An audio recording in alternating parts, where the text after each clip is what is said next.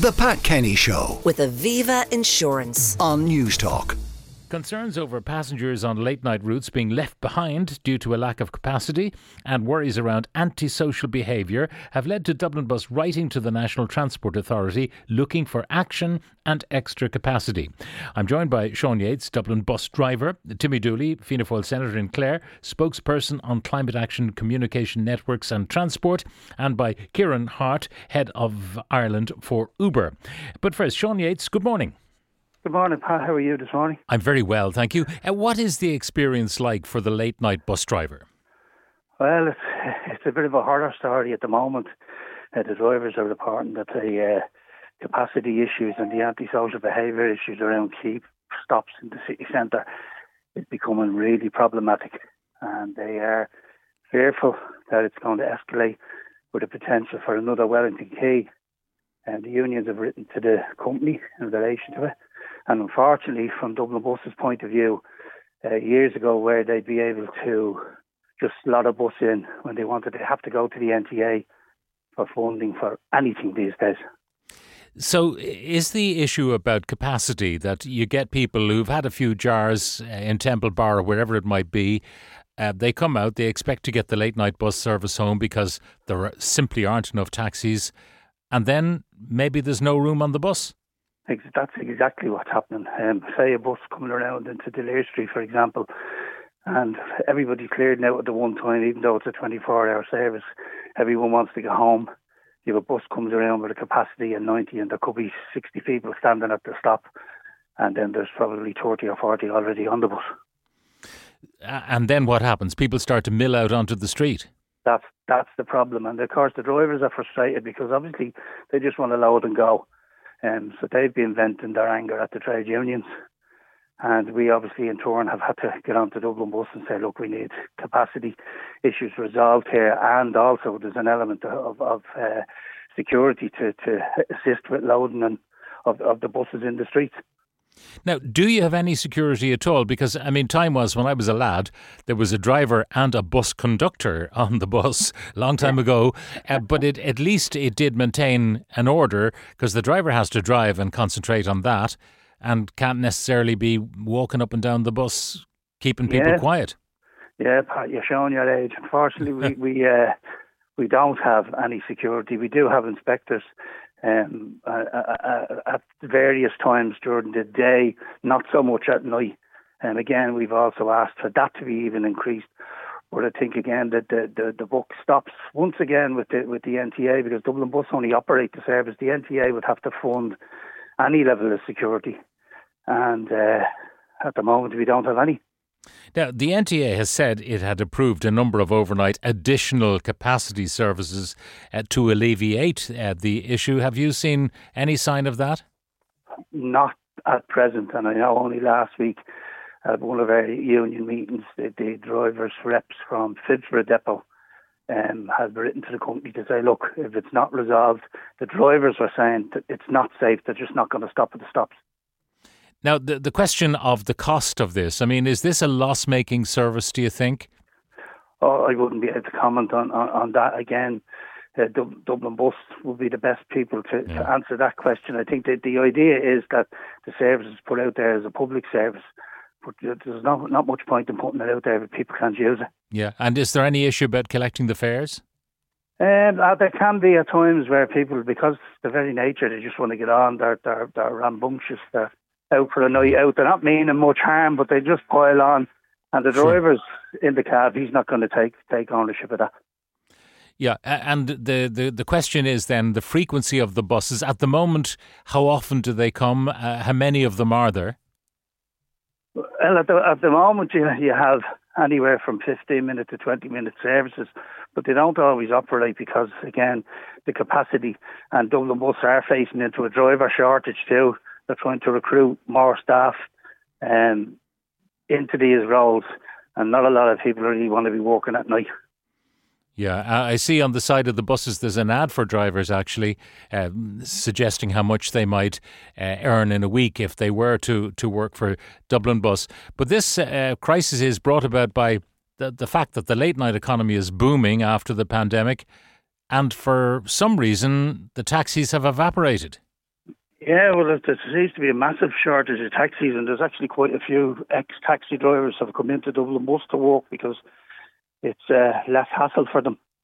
Um, but unfortunately, the, the, the, the NTA want to introduce, which is a good thing to have have bus services running through the night, but you have to have the infrastructure there that works alongside them, like security and and uh, capacity.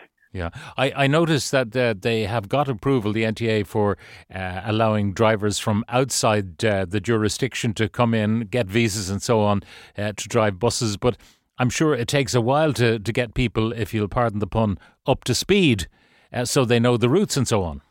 Oh, absolutely. I mean, training is, is, is a massive issue, and Dublin Bus put a lot of resources into making sure that uh, that drivers come in, that before they go out on the road, they actually know where they're going so it does take uh, anything from when they come in from four to six weeks training in, in, in the training school and then going to the depots where they have to learn maybe seven or eight routes in a, a, a number of weeks.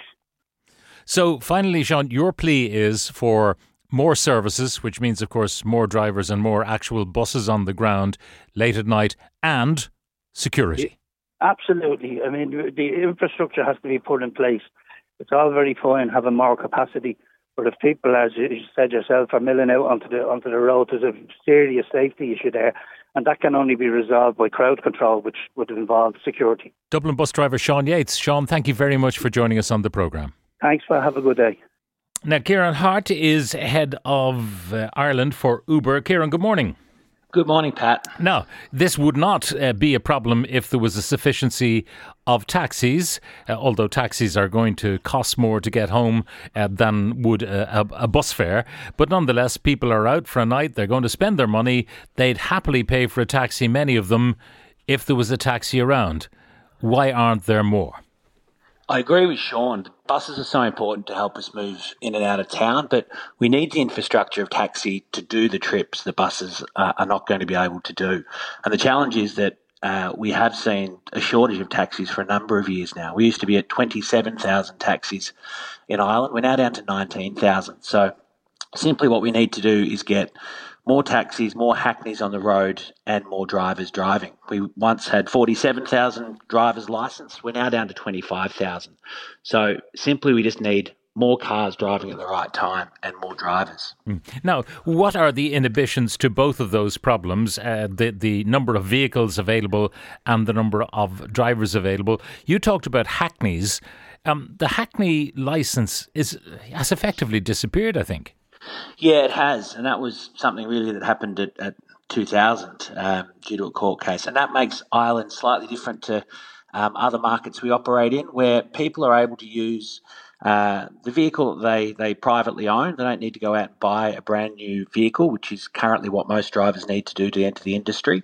And they're able to then get licensed and and get the vehicle license and drive that vehicle. And that helps bring the right drivers out at the right times and to help support the city when we most need those cars on, on a more part time basis. Now, uh, are you saying that in most jurisdictions where Uber works, that uh, the vehicles are uh, almost invariably new vehicles, that you can't buy a banger and become an Uber driver? No, correct. So we're licensed, we're, we're regulated in over 10,000 cities across the world. So any of your listeners who have, who have taken an Uber in Paris or London or across the UK would realise that their standard saloon type vehicles, new vehicles, they've all been licensed by their local authority and drivers themselves are licensed. The big challenge for us in Ireland is there's huge restrictions on what type of vehicle you need to enter either the taxi or the hackney industry now. And that's why we've seen those numbers fall from 27,000 to 19,000. Um, the kind of vehicle, uh, if you're to, to buy one uh, to enter the industry for the first time, has got to be wheelchair accessible.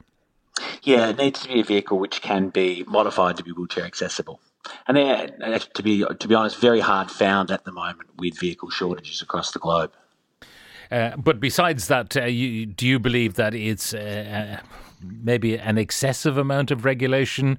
Because the reason it was brought in originally was that people who uh, needed to get from A to B, often for medical treatment, who were in a wheelchair, found it was virtually impossible to get a taxi. So they changed the rules in the hope that uh, as vehicles were retired and new vehicles were brought in, that there would be a fleet that was pretty much 100% accessible. And that philosophy still is, is, is a very strong one. The problem is we're not seeing that. We're not seeing the number of new wheelchair accessible vehicles grow to the point where it is replacing the amount of vehicles that are leaving the industry. And the single best thing we can do at the moment to improve access for wheelchair users is to actually increase the overall number of taxis and hackneys on the road so that people who need those wheelchair vehicles aren't competing with the general populace who don't have the same requirements for those wheelchair vehicles. Now, uh, the, the criticism of Uber from the taxi industry generally uh, has been that if you look at the international experience, Uber will maybe uh, have young people students perhaps who've got access to a, a, good vehicle, a new vehicle, and without any heritage, if you like, in the industry, without passing any exams, uh, they can become an Uber driver. You are not, it appears, suggesting that for Ireland. You're suggesting hackneys would uh, be the Uber drivers of for uh, this jurisdiction. Yeah, they would. We would want all drivers to be licensed by the NTA, um, and we would want um, proportionate driver licensing. So another thing we hear from drivers is that they say um, they use SatNav, like most of us use SatNav to get from A to B, they don't want to do the months of training to actually have to memorise all the street names in their local city and, and all the landmarks. And we think that we, we should think about proportionate licensing as well for drivers to encourage more drivers into the industry. Now, just to be clear, uh, so uh, people understand the difference between the hackney and uh, the taxi driver, the hackney uh, is normally called uh, by telephone and booked and also indicates the likely fare that it's going to cost from A to B. Exactly. So importantly, hackneys can only do pre-booked work. They can't pick up off the street. So in that sense, um, you'll find a lot more drivers would be interested in doing that work because it, it t- cuts out a lot of the safety risks of picking up people off the street. All the work is pre-booked, and in the case of Uber, that's all paid for via the app and via credit card. So people don't even have to drivers don't have to handle money and facilitate payments and the uh, interpersonal conflicts that, that can sometimes cause. So, opening up the industry, getting more taxis, which we think is important, and also hackneys on the road can really open it up to a new mm. cohort of drivers. Now, people using their private cars as hackneys, uh, uh, how would they be marked so that uh, if you order an Uber, for example, from a restaurant where you are, and a car pulls up outside the door, how do you know, and how do you think it should be um, labelled or marked as an Uber so people know what they're getting into? So, in the case of uh, vehicles currently, so if you think about limousines in Dublin, they have an NTA roundel. So, there actually already is livery, also branding on those vehicles to show that it's a licensed NTA vehicle. That would be the same for Hackneys. But with Uber, the safety of an app like Uber means that actually when you order a car, you see before the car arrives, you see the make, the model, the number plate of that car, and you actually see that car arriving on your screen. So that gives you that level of comfort and safety knowing that the vehicle you're about to get picked up in is a licensed vehicle. Yeah. And for the driver, of course, uh, there's the security. It's been ordered and paid for by credit card. If um, someone pardon the phrase, vomits in the back of the car, uh, they can uh, recover the cost uh, very easily uh, from the credit card. They can indeed. And what we when we speak to drivers who, who enter the industry new to drive with apps like Uber, it really is about the safety. It's about drivers that again don't want to have to pick up passengers off the street. They don't feel comfortable doing that, but they would be prepared to join the industry and work where they're only doing pre-booked trips and as I said, where they're not having to carry cash on them or facilitate payments in the car. And that's been one of the, the keys to the success of Uber globally. Right, uh, Kieran, thank you very much for joining us. Kieran Harte is head of Ireland for Uber. Uh, listening to all of that, uh, Timmy Dooley, Fianna Fáil Senator uh, and spokesperson on climate action, communication networks and transport. Uh, Timmy, good morning. Good morning, Pat. Now, um, what Kieran says, uh, if Sean outlined the problem that the Dublin bus drivers are experiencing, a lack of capacity, capacity, capacity, Kieran coming up with the solutions, uh, what say you? Yeah, well, I mean, first of all, we do recognise there's a very significant problem. Um, a lot of it, I think, is as a result of um, a failure of successive governments to recognise the importance uh, of transport workers, whether they be taxi drivers or bus drivers.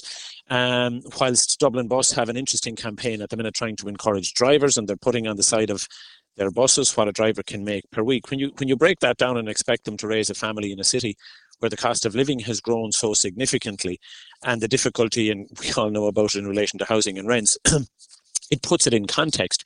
And maybe for far too long we have undervalued those really important workers on the service delivery side, um, and we've expected them to work at relatively low rates um, to the, the, our benefit in terms of providing uh, cheap services. So we've got mm. to hmm. relook at that. I mean, yeah, but you, you, you are a party of government, and Fianna Fáil is uh, so, so. Therefore, uh, you can use your influence uh, to to get the transport minister to get the finger out and uh, first of all insist that drivers are paid better. Secondly, make sure there are enough late night buses, and thirdly, sort out the taxi problem.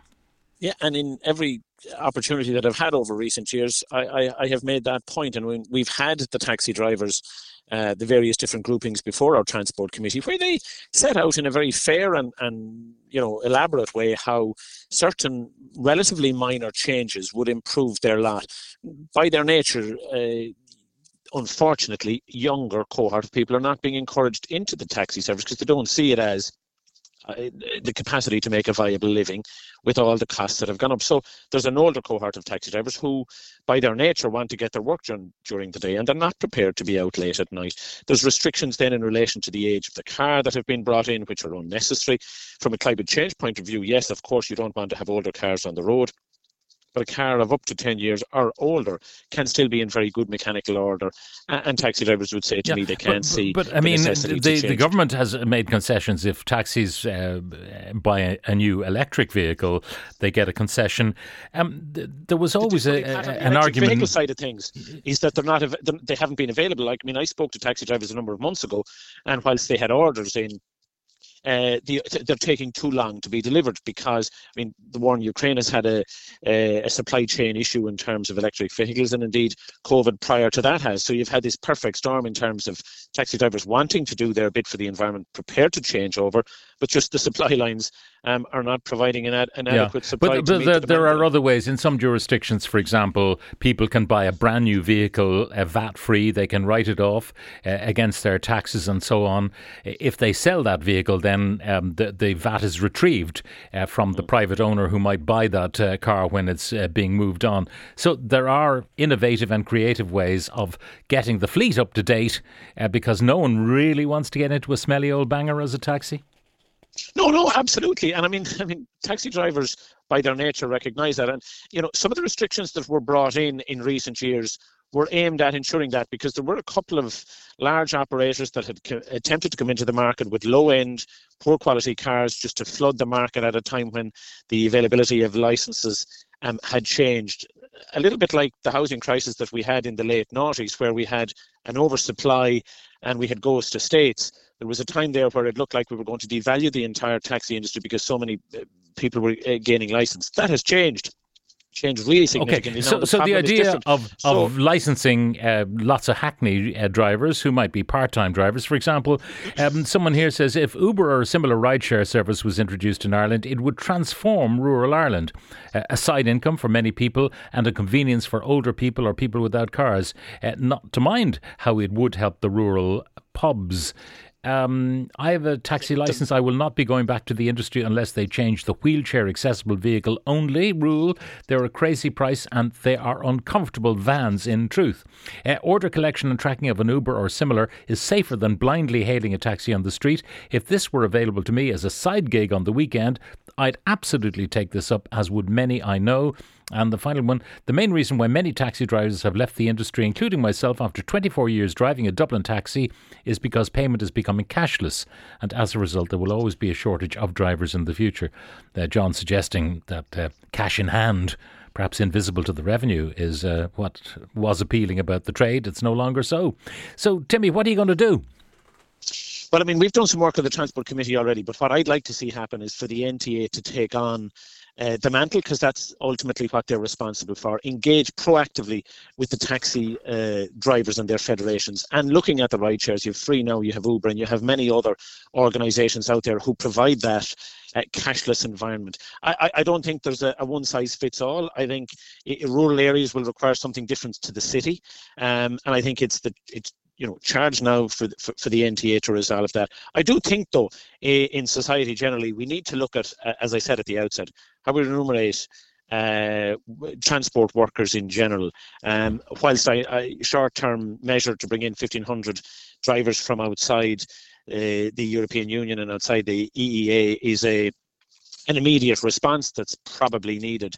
Let's look at the people who, who we have uh, already living here and how can we incentivize them? How can we make it a decent living? Okay so you want to today, do what the, the, nurses are calling for the midwives are calling for um, you know, public service workers will be calling for a, a Dublin weighting that would uh, think, add more to their incomes? I, I, I think we have to look at the whole issue of living wage, which which is which is often talked about but rarely advanced. But we, you know, we, we, we, we place a certain value in a consultant and a doctor and a dentist, and we, we all seem to know what they should be paid and what's appropriate for them. I rarely hear anybody talking about what the person is responsible for uh, our sewerage systems, who, without whom uh, ah. we couldn't survive, without well, bus drivers, a, a, without carpenters. A different and, area and, and uh, that we will talk about perhaps on another time. Timmy Dooley, Senator Fianna Fáil, thank you very much for joining us on the line. The Pat Kenny Show with Aviva Insurance. Weekdays at 9 a.m. on Newstalk.